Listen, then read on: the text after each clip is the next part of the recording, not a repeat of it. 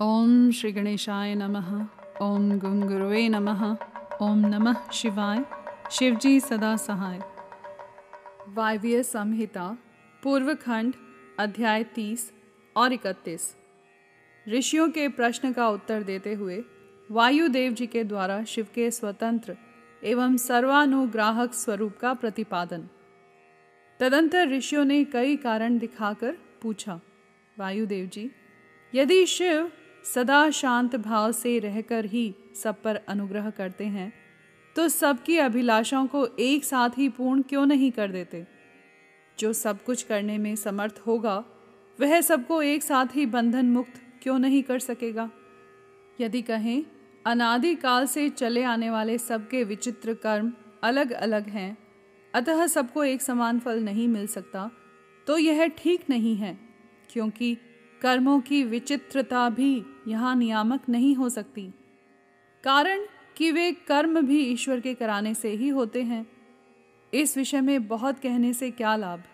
उपयुक्त रूप से विभिन्न युक्तियों द्वारा फैलाई गई नास्तिकता जिस प्रकार से शीघ्र ही निवृत्त हो जाए, वैसा उपदेश कीजिए।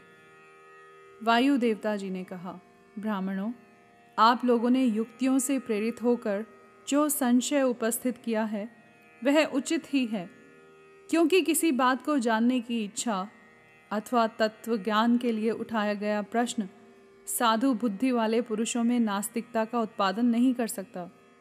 मैं इस विषय में ऐसा प्रमाण प्रस्तुत करूँगा, जो सत्पुरुषों के मोह को दूर करने वाला है।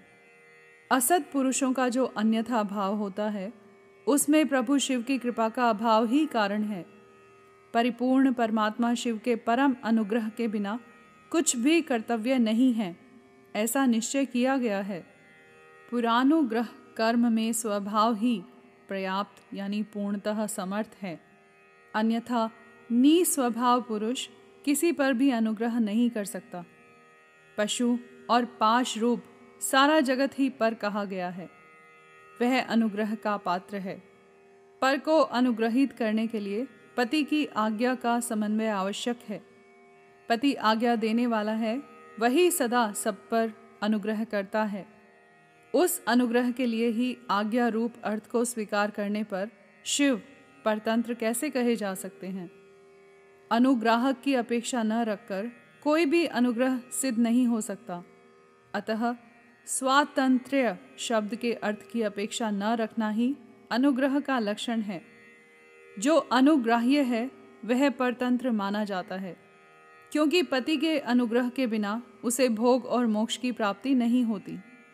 जो मूर्ति आत्मा है, वे भी अनुग्रह के पात्र हैं, क्योंकि उनसे भी शिव की आज्ञा की निवृत्ति नहीं होती। वे भी शिव की आज्ञा से बाहर नहीं हैं।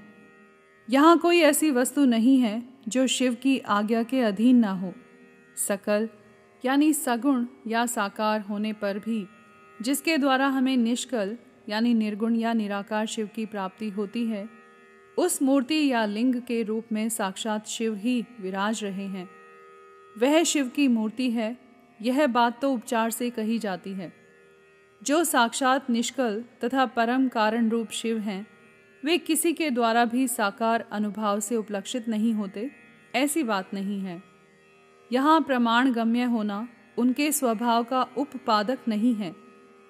प्रमाण अथवा प्रतीक मात्र से अपेक्षा बुद्धि का उदय नहीं होता।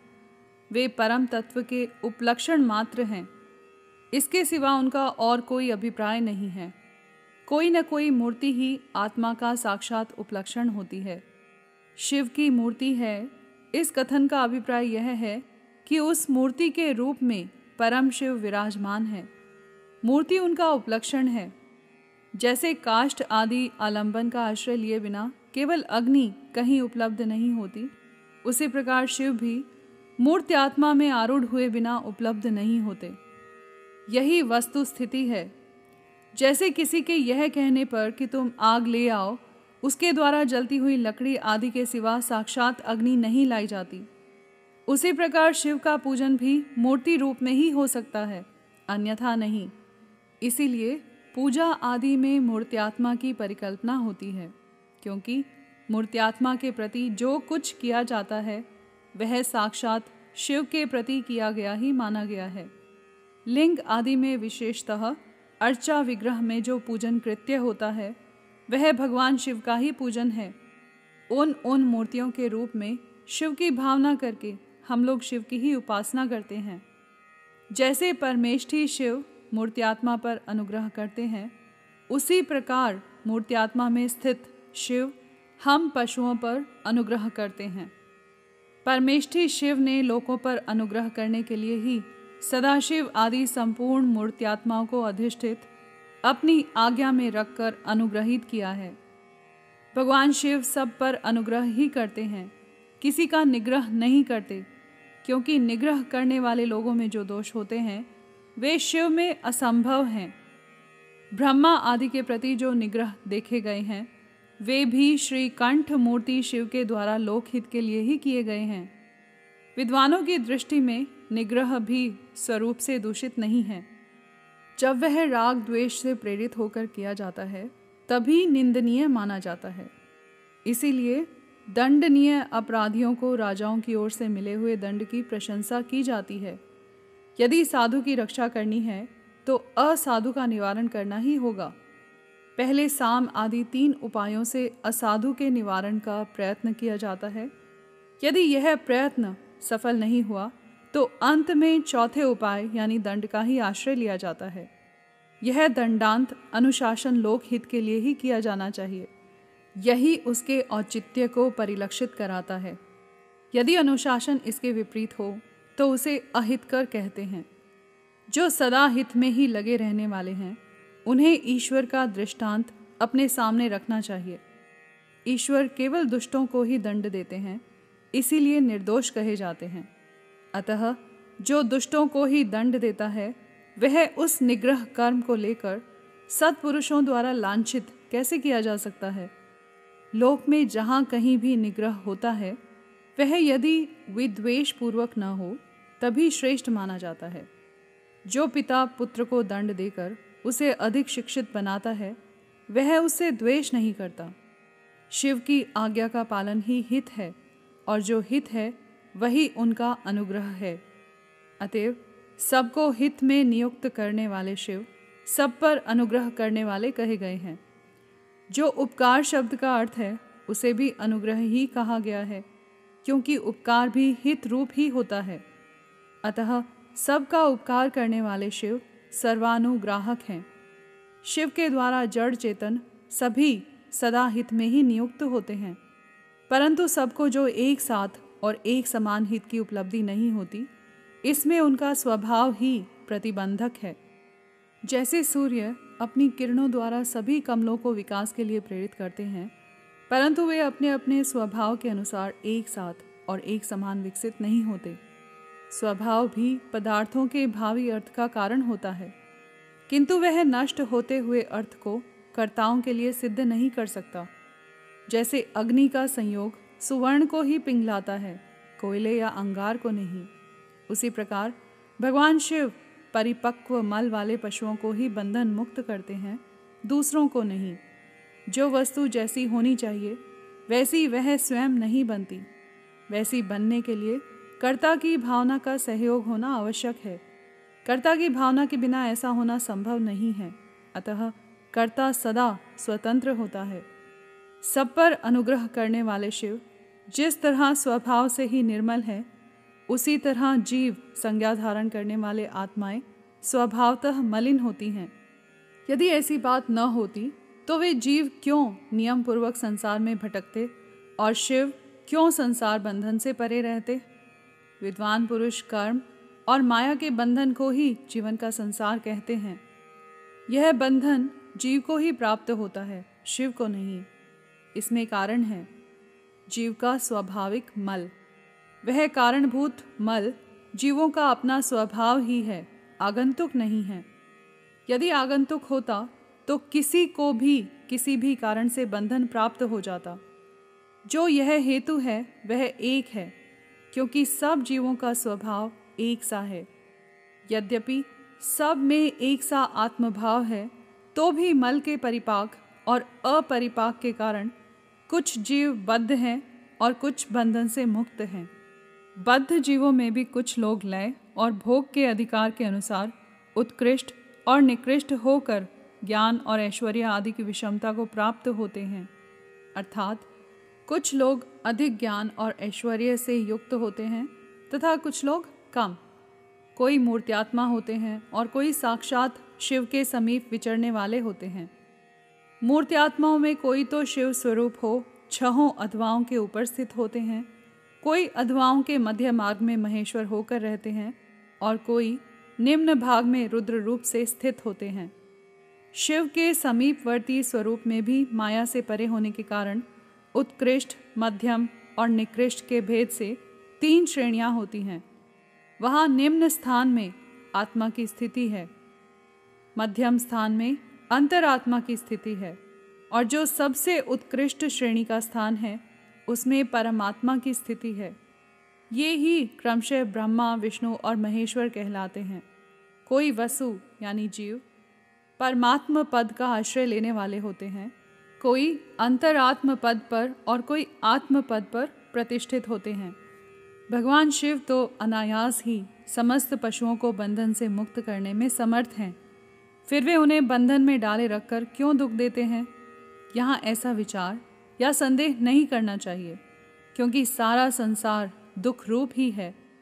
ऐसा विचारवानों का निश्चित सिद्धांत है। जो स्वभावतः दुखमय है, वह दुख रहित कैसे हो सकता है? स्वभाव में उलटफेर नहीं हो सकता। वैद्य की दवा से रोग अरोग नहीं होता। वह रोग पीड़ित मनुष्य का अपनी दवा से सुखपूर्वक उद्धार कर देता है। इसी प्रकार जो स्वभावतः मलिन और स्वभाव से ही दुखी है, उन पशुओं को अपनी आज्ञा रूपी औषधि देकर शिव दुख से छुड़ा देते हैं। रोग होने में वैद्य कारण नहीं है, परंतु संसार की उत्पत्ति में शिव कारण है। अतः रोग और वैद्य के दृष्टांत से, शिव और संसार के दृष्टांत में समानता नहीं है। इसलिए उसके द्वारा शिव पर दोषारोपण नहीं किया जा सकता। जब दुख स्वभाव सिद्ध है, तब शिव उसके कारण कैसे हो सकते हैं? जीवों के जो स्वाभाविक मल हैं, वही उन्हें संसार के चक्र में डालता है। संसार का कारण भूत जो मल, अचेतन माया आदि है वह शिव का सानिध्य प्राप्त किए बिना स्वयं चेष्टाशील नहीं हो सकता। जैसे चुंबक मणि लोहे का सानिध्य पाकर ही उपकारक होता है, लोहे को खींचता है, उसी प्रकार शिव भी जड़ माया आदि का सानिध्य पाकर ही उसके उपकारक होते हैं, उसे सचेष्ट बनाते हैं। उनके विद्यमान सानिध्य को अकारण हटाया नहीं जा सकता। अतः जगत के लिए जो सदा अज्ञात है वे शिव ही इसके अधिष्ठाता हैं। शिव के बिना यहाँ कोई भी प्रवृत्त, यानी चेष्टाशील नहीं होता। उनकी आज्ञा के बिना एक पत्ता भी नहीं हिलता। उनसे प्रेरित होकर ही यह सारा जगत विभिन्न प्रकार की चेष्टाएँ करता है। तथापि वे शिव कभी मोहित नहीं होते। उनकी आज्ञा रूपिणी जो शक्ति है, वही सबका नियंत्रण करती है। उसका सब और मुख है। उसी ने सदा इस संपूर्ण दृश्य प्रपंच का विस्तार किया है। तथापि, उसके दोष से शिव दूषित नहीं होते। जो दुर्बुद्धि मानव मोहवश इसके विपरीत मान्यता रखता है, वह नष्ट हो जाता है। शिव की शक्ति के वैभव से ही संसार चलता है। तथापि, इससे शिव दूषित नहीं होते। इसी समय आकाश से शरीर रहित वाणी सुनाई दी। सत्यम ओम अमृतम सौम्यम, यानी हाँ वह सत्य है अमृतमय है और सौम्य है। इन पदों का वहाँ स्पष्ट उच्चारण हुआ। उसे सुनकर सब लोग बहुत प्रसन्न हुए। उनके समस्त संशयों का निवारण हो गया तथा उन मुनियों ने विस्मित हो प्रभु पवन देव को प्रणाम किया। इस प्रकार उन मुनियों को संदेह रहित करके भी वायुदेव ने यह नहीं माना कि इन्हें पूर्ण ज्ञान हो गया है। इनका ज्ञान अभी प्रतिष्ठित नहीं हुआ है। ऐसा समझकर ही वे इस प्रकार बोले। वायु देवता ने कहा, मुनियों, परोक्ष और अपरोक्ष के भेद से ज्ञान दो प्रकार का माना गया है। परोक्ष ज्ञान को अस्थिर कहा जाता है और अपरोक्ष ज्ञान को सुस्थिर। युक्तिपूर्ण उपदेश से जो ज्ञान होता है, उसे विद्वान पुरुष परोक्ष कहते हैं। वही श्रेष्ठ अनुष्ठान से अपरोक्ष हो जाएगा। अपरोक्ष ज्ञान के बिना मोक्ष नहीं होता। ऐसा निश्चय करके तुम लोग आलस्य रहित हो, श्रेष्ठ अनुष्ठान की सिद्धि के लिए प्रयत्न करो। यहाँ पर अध्याय तीस और इकतीस समाप्त हुए। कर्पूर गौरम, करुणावतारम संसार सारम भुजगेंद्रहारम सदा वसंतम हृदयारविंदे भवम भवानी सहितम नमामि।